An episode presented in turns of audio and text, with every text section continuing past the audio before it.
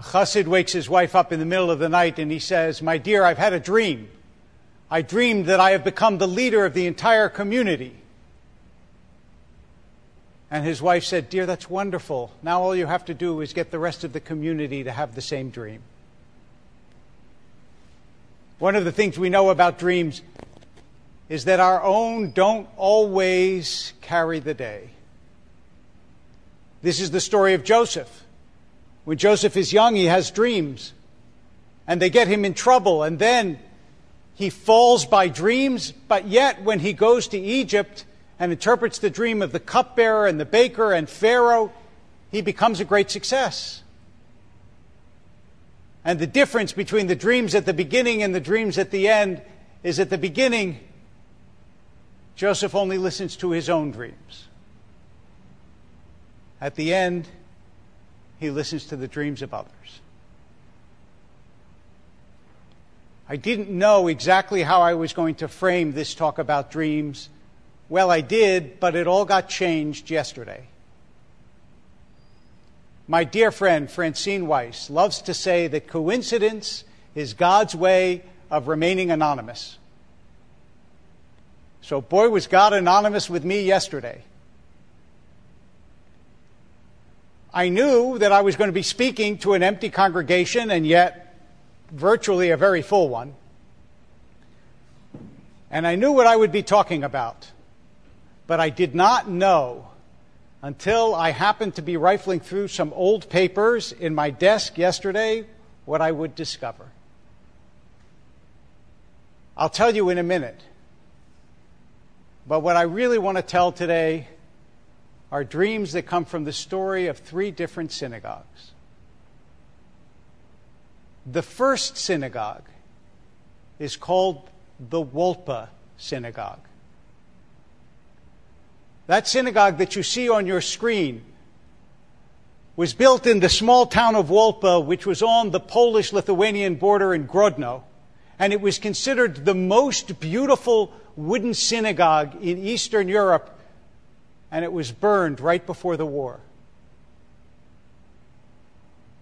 That's the first synagogue where there were dreams, but the synagogue is gone forever.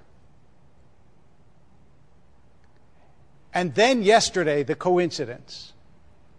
I found something that I wrote over 40 years ago. When I went for my freshman year at the University of Pennsylvania, that same year, my father's synagogue moved from 54th and Overbrook in Wynnefield out to Penn Valley to Gladwyne. And I snuck in before I left to stand inside the synagogue in which I had grown up and to see it one more time.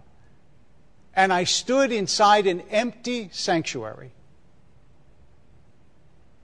It had a profound effect on me.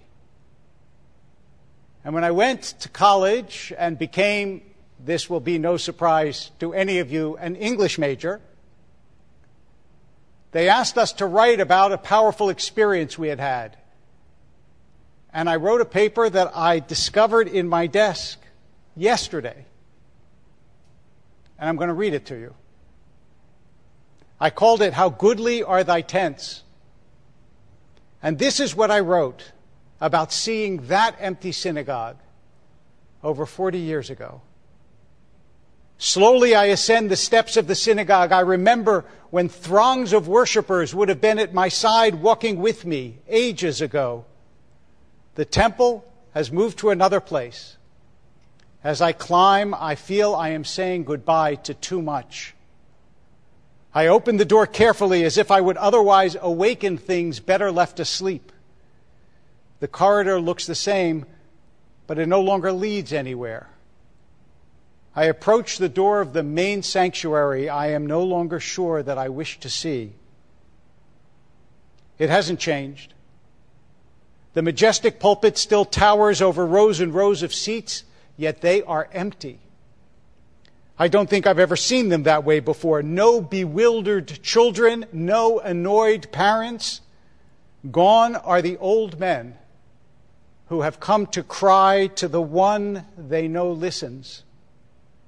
The giant stained glass windows still offer their mute message, but there are no takers. The sun continues to shine through them, illuminating nothing.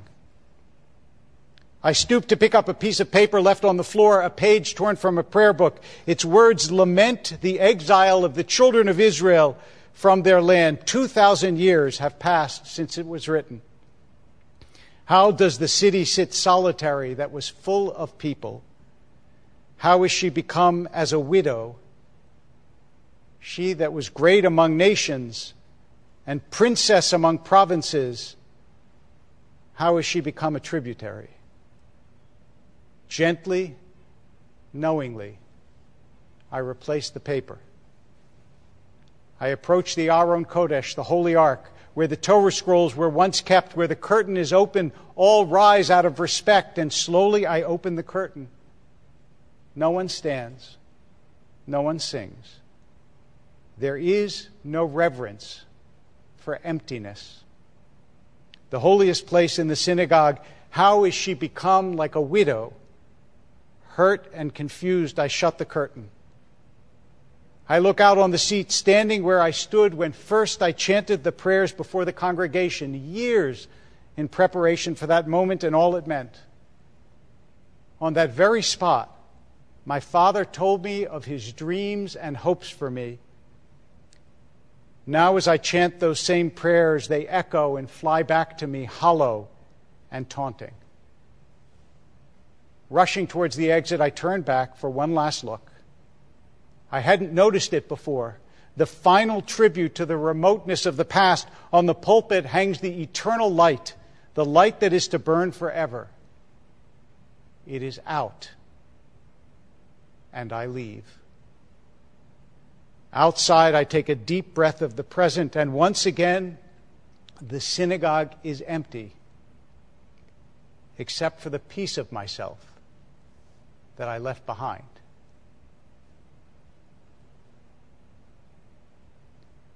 This is the third time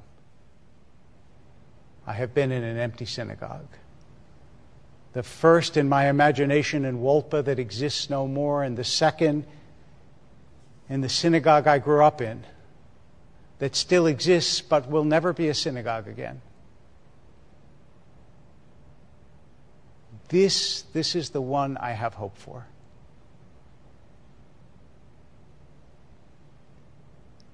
After the Second World War, children who had been taken from their parents or whose parents had given them away when they were taken to the camps grew up all over in different institutions, convents, and others in Eastern Europe. And when the war was over, the Jewish community tried to figure out how to get their children back. And they hit on a strategy. They sent representatives of different Jewish groups all over Eastern Europe and some in Western Europe. And they went to churches and convents and orphanages and they gathered up all the children and this is what they did. They walked among them and they went, Shema Yisrael Adonai Eloheinu Adonai Echad. And the children who joined in, they were the Jewish children. They joined in because their parents had sung them the Shema every night from the moment that they were born. And so the dreams of their parents saved those children, even though their parents were not saved. I think how many times the Shema has been said by children in this sanctuary. I know it is empty now, but I know those dreams, they are alive.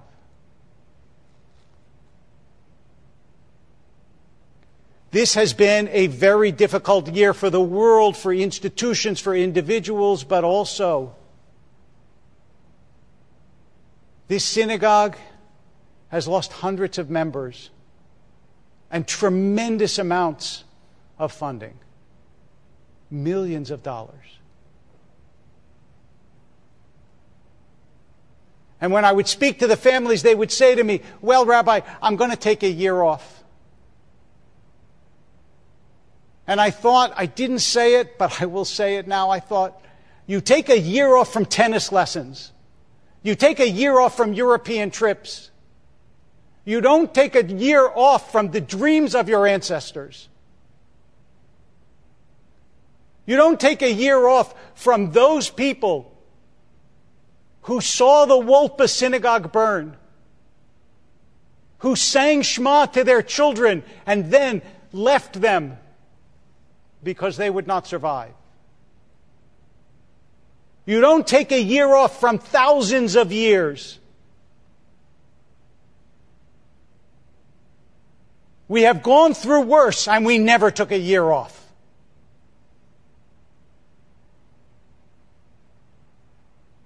We are about to recite the Yizkor service. And do you know what the Yizkor prayer, the traditional Yizkor prayer has in it? Ani nodev tzedakah. I give tzedakah in memory of my ancestors because of the values they cared about. Now I know it will sound strange to some of you, although not to others, that we would ask for tzedakah for the synagogue on Yom Kippur or a pledge to the synagogue on Yom Kippur.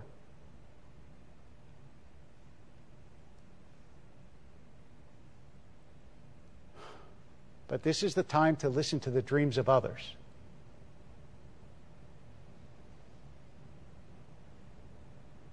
This is where we educate children this is where we fill the sanctuary. And on this strange and terrible year, when the sanctuary is empty, let us not allow that light to go out.